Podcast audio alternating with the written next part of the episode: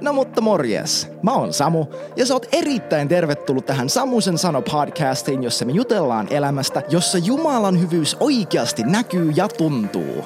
Sä löydät mut netistä osoitteesta samu piste blog ja Instagramista nimikkeellä hello alaviiva samu.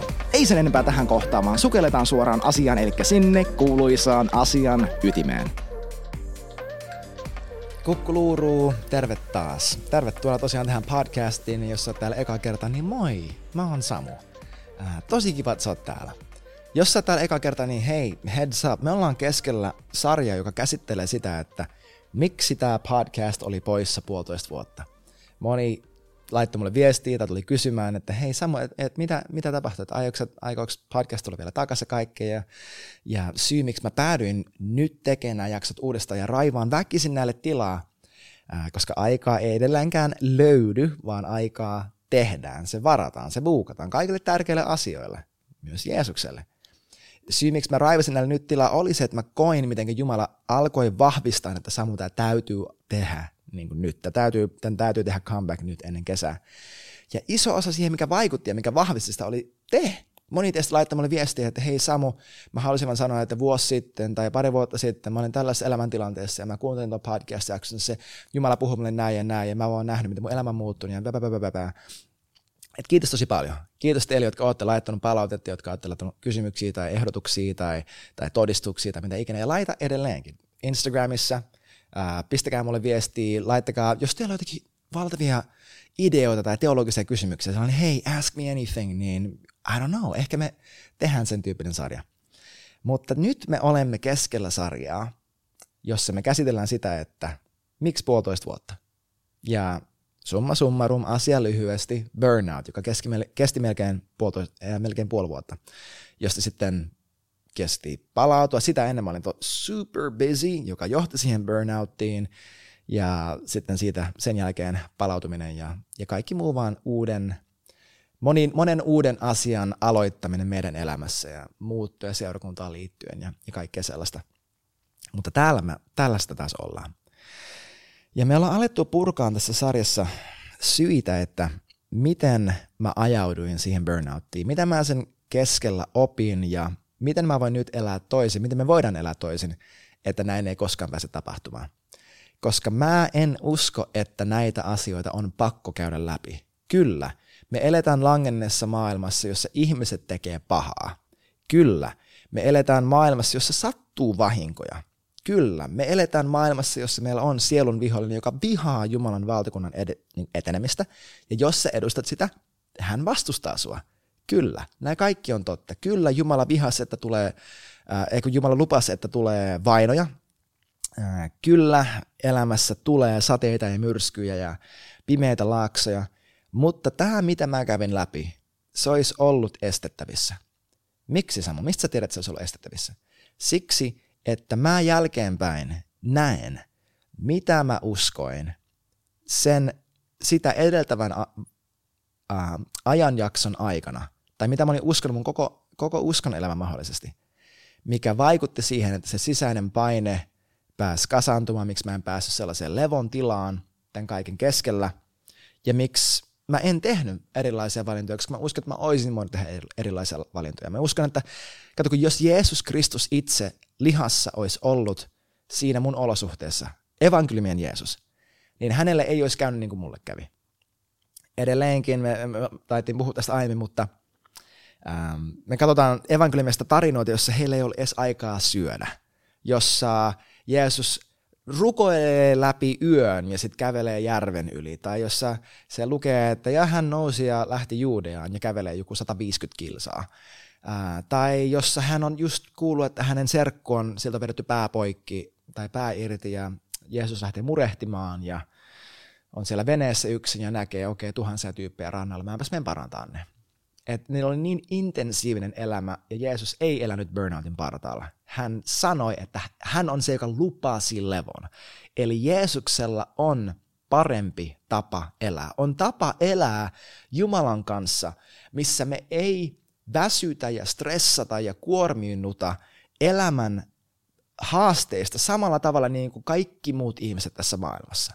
Toi on totta. Mä en ole vielä saavuttanut sitä. Mä en todellakaan ole vielä sen täyteydessä. Mut mä oon lähtenyt matkaan. Mä en ole perillä, mutta mä oon lähtenyt matkaan. Ja mä en aio mennä takaisin. Mä haluan oppia elään sen kevyen ikeen kanssa, sen, sen helpon kuorman, easy yoke, light burden, jonka Jeesus lupasi Matteuksen evankeliumissa. Mä haluan oppia elää niin kuin hän eli. Ja yksi niistä asioista tosiaan, minkä mä huomasin sen burnoutin keskellä, joka, joka oli päässyt vaikuttamaan tai joka vaikutti enemmän kuin mä tajusin, että se vaikutti, oli usko, joka toimi ei rakkauden kautta, vaan pelon kautta. Kato, kun mä oon tosi vahva, mä, mä uskon tosi vahvasti siihen, että kristinuskon pointti ei ole, että me tehdään asiat oikein, jotta Jumala siunaisi meitä, jotta meillä olisi helpompi elämä.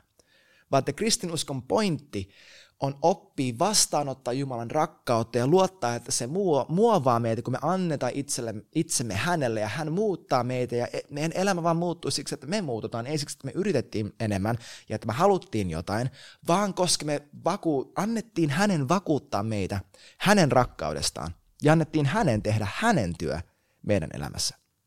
Mä oon täysin vakuuttunut siitä, että, että kristinuskon pointti ei ole se, että me annetaan Jumalalle just tarpeeksi tässä elämässä, jotta me päästään tämän elämän jälkeen oikeaan loppusijoituspaikkaan. Tästä ei ole kyse. Tämä on hyvin pieni, hyvin tärkeä, mutta hyvin pieni osa evankeliumia. Tämä ei ole se, se good tidings of great joy, jota, eva, jota noin enkelit julisti, kun Jeesus tuli maailmaan. Mä oon täysin vakuuttunut siitä, että mä olisin voinut elää uskossa ja tehdä ne kaikki mun hyvät valinnat, pysyä sanassa, pitää päiväkirjaa mun tunnemaailmasta, pitää itsestäni fyysisesti huolta, liikkua, syödä hyvin, harjoittaa lepopäivää niin hyvin kuin mä silloin osasin, en hirveän hyvin, mutta, mutta tehdä näitä kaikkia oikeita valintoja, ottaa joka päivä aikaa Jeesuksessa, kaikki näitä eri motiivista. Koska mun motiivi silloin, mä en olisi ikinä huomannut, jos mulle ei silloin sanonut, mutta mun motiivi silloin oli, että mun täytyy tehdä näitä oikeita valintoja, mun täytyy viettää isän kanssa aikaa, mun täytyy vastaanottaa hänen rakkautta, mun täytyy uudistaa mun mieli siksi, että jos mä en niin tee, niin mä en pysty vastaamaan mun elämän haasteisiin. Mutta jos mä niin teen, niin sitten hän muovaa mua sellaisella tavalla, että mä muutun enemmän hänen kaltaisekseen ja mun mieli on kirkkaampi ja selkeämpi ja uudistuneempi ja mä pystyn elämään oikealla tavalla näissä mun elämän olosuhteissa ilman, että asiat kosahtaa. Ja tää kuulostaa varmasti monelle tosi hyvältä, silleen jes Samu, eikö se ole hyvä asia, että sä haluat viettää Jumalan kanssa aikaa, jotta sä muutut ja jotta hän, hän työstää asioita sun sydämessä ja sun elämässä ja sä muovaudut hänen kaltaiseksi, jotta sä pystyt elämään hänen mielensä mukaista elämää. Joo, toi on tosi hyvä asia, mutta se on silti salakavalasti täysin väärä. Kato, kun tää on juuri tää ajatusmalli, että, että mun pitää, jotta tai jottei. Tämä on juurtunut pelkoon. Tämä on pelko siinä, siis tätä mun koko uskoa ja Jumalasuhdetta ajoi pelko siitä, että mitä mulle tapahtuu ja mitenkä tässä käy, jos mä en opi tuntee Jumalan rakkautta ja oo hänen kanssaan tee näitä oikeita asioita. Mä en tehnyt mitään niistä siksi, että isä rakastaisi mua enemmän. Mä tein niitä kaikki, jotta mä rakastaisin häntä enemmän, jotta mä pystyisin vastaamaan mun elämän olosuhteisiin. Mut tästä, mä en tiedä saako se kiinni, mutta mut tämähän on siis, tämä on sellainen need-based relationship, missä mä oon loppupeleissä Jumalan kanssa siksi, mitä mä siitä saan. Ja tämä on pohja, niin pohjimmiltaan siitä, että, että mua pelottaa, kuinka mulle käy, jos mä en. Mutta rakkaus, täydellinen rakkaus karkottaa pelon. Hänen rakkaudessa ei ole pelkoa.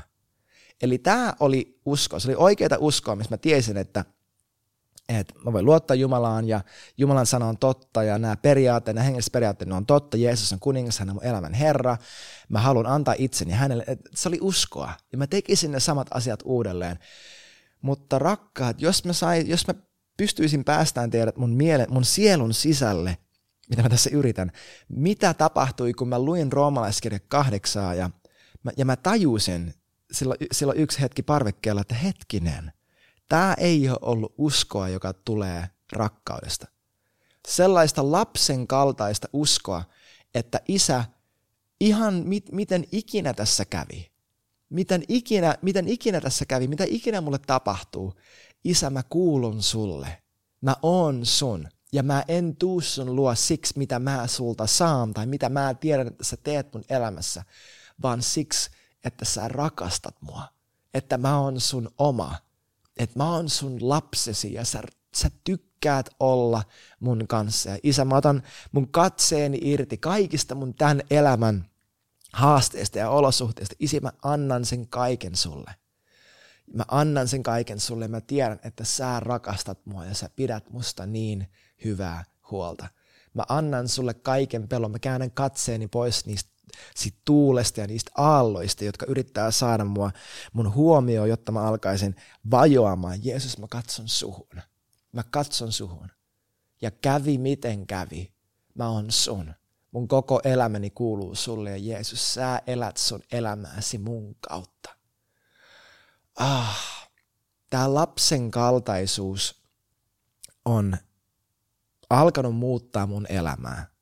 Se, kun me taittiin viime jaksossa käsitellä sitä, että sofistikoituneisuus, josta on oikein suomenkielinen sana, se, että me yritetään olla nokkelia, että me yritetään keksiä ratkaisua meidän omaan elämään. Kato, kun mä oon, siis, mä oon insinöörin poika, iski, jos sä katot tätä, niin moi.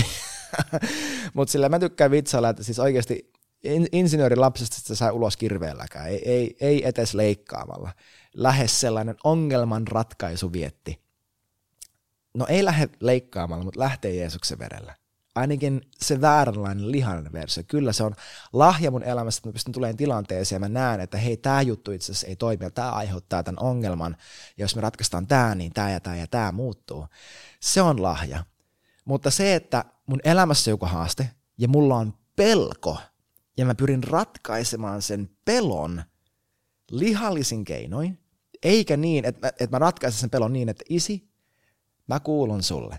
Mun koko elämäni kuuluu sulle. Ja mä en yritä itse ratkaista omaa elämääni, vaan mä luotan suhun ja annan sun hengen määritellä ratkaisut näihin kaikkiin tilanteisiin. Vaikka se näyttäisi siltä, että mä en näennäisesti tee tälle ongelmalle mitään. Toi on hyvin eri asia. Se on hyvin, hyvin eri asia. Mä haluan lukea teille ja mulle itselleni, praise God, roomalaiskirja kahdeksan. Tämä on aivan valtavaa, kuunnelkaa oikeasti. Kaikki, joita Jumalan henki johdattaa, sä ja mä, ovat Jumalan lapsia. Kaikki, joita Jumalan henki johdattaa, ovat Jumalan lapsia. Te ette ole saaneet orjuuden henkeä, elääkseen jälleen, missä? Pelossa. Vaan, eli orjuuden hengen seuraamus on pelko. Orjuuden hengen seuraamus on pelko. Ja tämän tilalle me ei ole saatu voimaa, me ei ole saatu jaksamista, me ei ole saatu edes lohtua suoraan. Kuunnelkaa, mitä meillä on saatu sen tilalle. Vaan te olette saaneet lapseuden hengen, jossa me huudamme, Abba, Isä. Henki itse todistaa meidän henkemme kanssa, että me olemme Jumalan lapsia. Jos sun elämässäsi on pelkoa, me kerron sulle, mikä siihen on ratkaisu. Abba, Isä. Isi rakas. Isi rakas. Isi rakas. Tää on ratkaisu pelkoon sun elämässä. Jos sä saat kiinni siitä, mitä tarkoittaa olla Jumalan lapsi, mitä tarkoittaa kokea sitä sun elämässäsi pysyvästi, jatkuvasti, toistuvasti, miten hän sanoo sulle, niin kuin isä sanoi Jeesukselle, että tämä on minun rakas lapseni, minun rakas poika, minun rakas tytär, minun rakas lapseni, johonka minä olen mielistynyt. tämä muuttaa kaiken. Mä en, voi, mä en voi sanoa, kuinka monta kymmeniä tai satoja kertoja mä oon viimeisen puolen vuoden aikana lukenut näitä jakeita, että hetkinen, minun rakas poika, johon mä oon mielistynyt. Minun, isä, mä kuulun sulle, isi, mä oon sun, mä oon sun omaisuutta.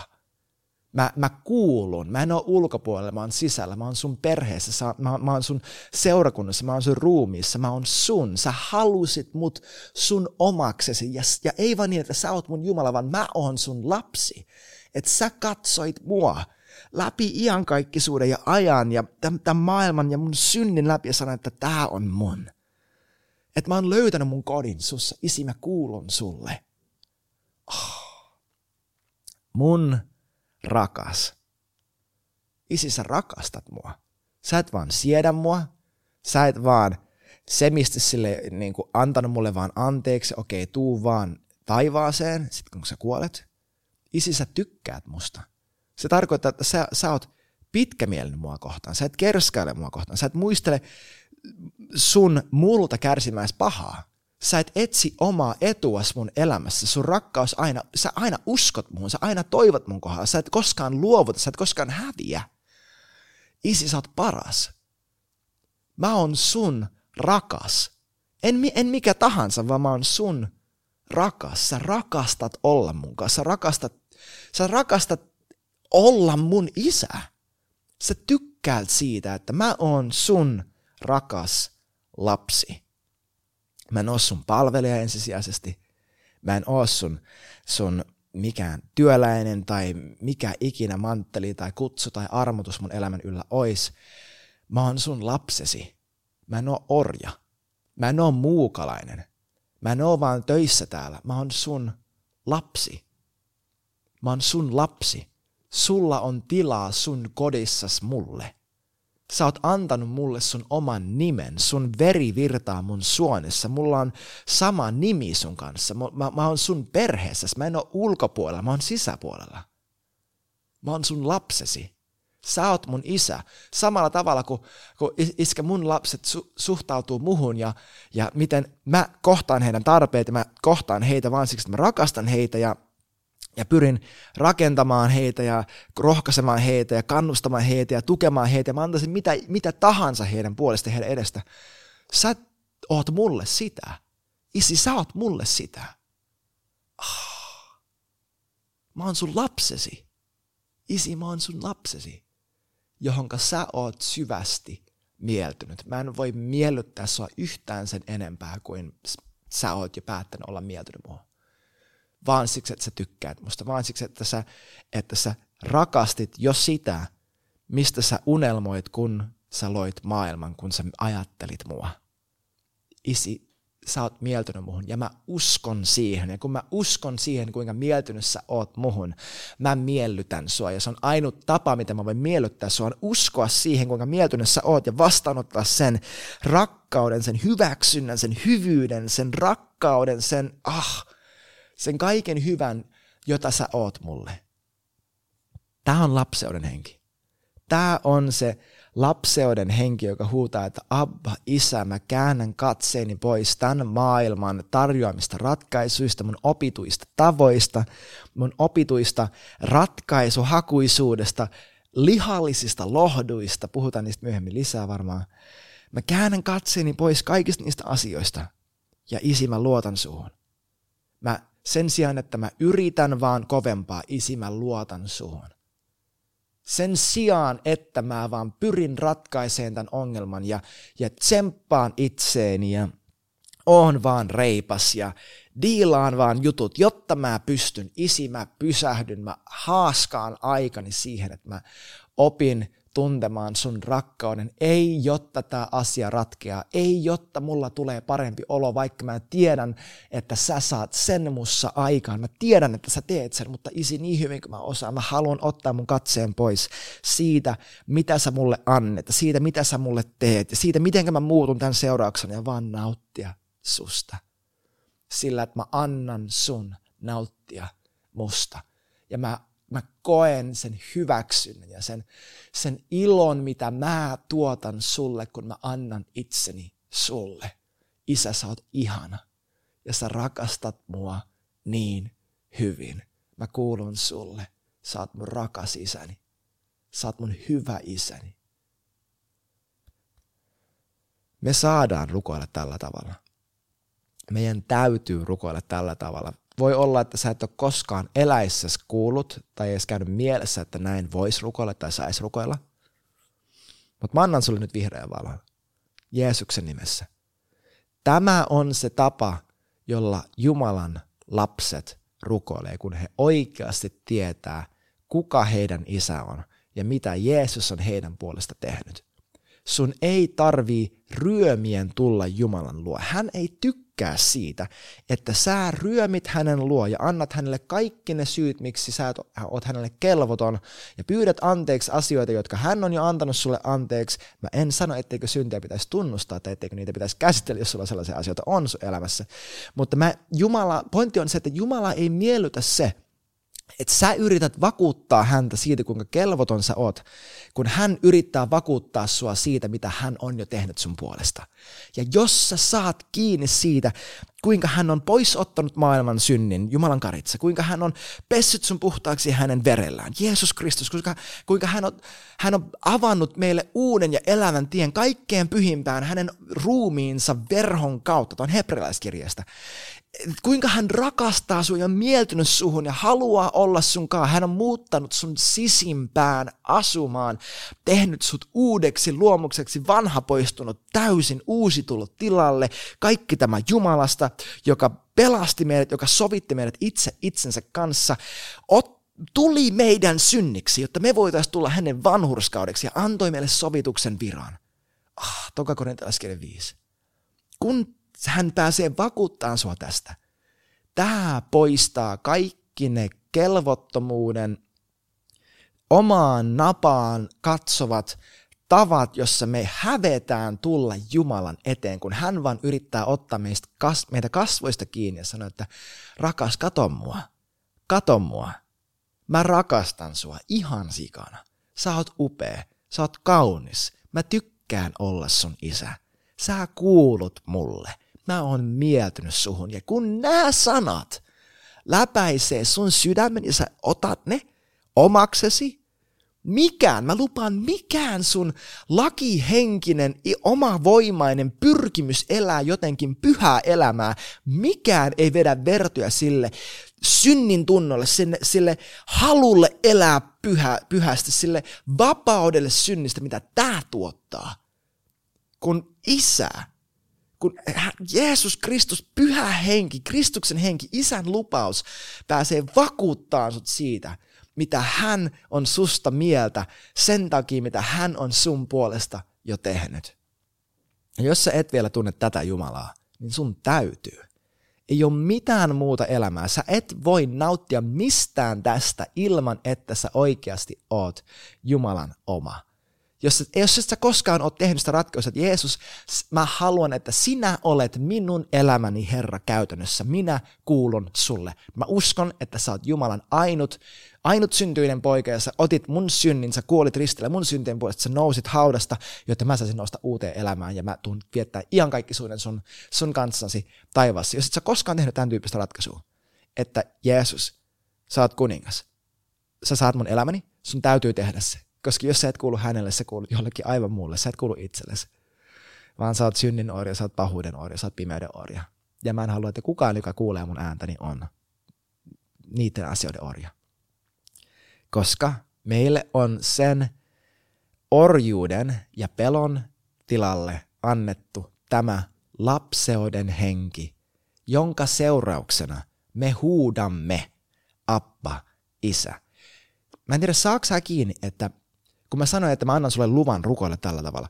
Näinkö, että Paavali sanoi, että, että me huudamme Abba, Isä. Että me tehdään jotain, me puhutaan ääneen meidän suullamme. Me jopa huudamme Abba, Isä. Kielen varassa on elämä ja kuolema. Ja niin pitkään kuin sä puhut itsestäsi rääpäleenä, syntisenä matona, joka ei voi tehdä mitään oikein ja hävettää oikein edes olla, olla Jeesuksen oma, koska sä tuotat hänelle niin syvää pettymistä, sä oot niin hajalla ja niin pirstallinen ja niin rikki ja niin traumatisoitunut, ja sä puhut tätä itses ylle, etkä sä koskaan puhu, puhu itses ylle, että Abba, isä, isi, isukki, rakas, mun iskäni. Jos et sä koskaan puhu tätä ääneen, jos et sä huudat tätä, tämä ei tule toteutumaan sun elämässä. Se ei toteudu. Meidän täytyy kääntyä siitä, että me puhutaan vaan sitä, mitenkä asiat on menneet. Ja, ja mä lupaan, että asiat tulee menemään niin kuin me puhutaan. Ala puhumaan isälle niin kuin sä oikeasti uskot, että hän on sun hyvä isä. Usko adoption henkeen. Usko siihen, kun hän sanoi, että sinä oot mun rakas lapsi, johon minä olen mieltynyt. Jo nyt.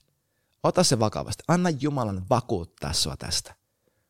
Ihan sama missä kohtaa sä meet sun elämässäsi, oli sulla fantastisin vuosi ikinä menossa, tai olit sä keskellä burnoutia niin kuin mä silloin olin. Anna isän vakuuttaa sua hänen rakkaudesta. Niin hyvin kuin sä osaat.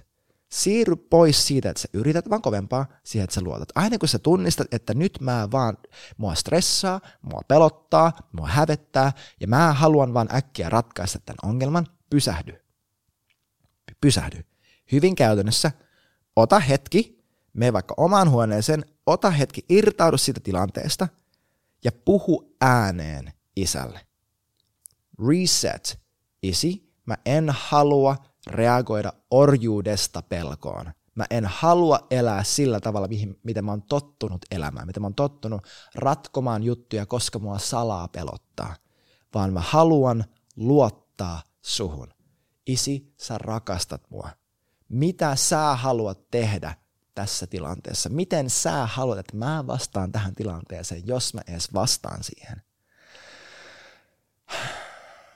Teen näin ja mä lupaan, että sä tulet näkemään, miten hän tekee sussa, sun kautta, sun elämässä enemmän kauniita, fantastisia, ihania asioita. Ja sä saat nauttia niitä, niistä niin kuin vahingossa enemmän kuin sä koskaan onnistuit kaikella sun omalla ponnistelulla. Jeesus rakastaa sua niin paljon. Hän on antanut meille, Jumala on antanut meille tämän lapseuden hengen ja on korkea aika siitä, että me nautitaan siitä täysin, täysin siemauksen meidän koko sydämellämme. Hei, kiitti ihan hirveästi, kun olet mukana tämän jakson ajan. Pistä ihmeessä tulemaan kysymyksiä ja todistuksia, mitä ikinä vaikka mun nettisivujen kautta tai Instagramissa yksityisviestillä. Muista myös laittaa kaverille hyvä kiertämään, jos niin pyhä henki sua kehottaa. Ja ennen kaikkea muista, että Jeesus rakastaa sua aivan kamalan paljon ja Jumala on parempi kuin luuletkaan. Kiitos, kun olet mukana ja nähdään taas ensi jaksossa.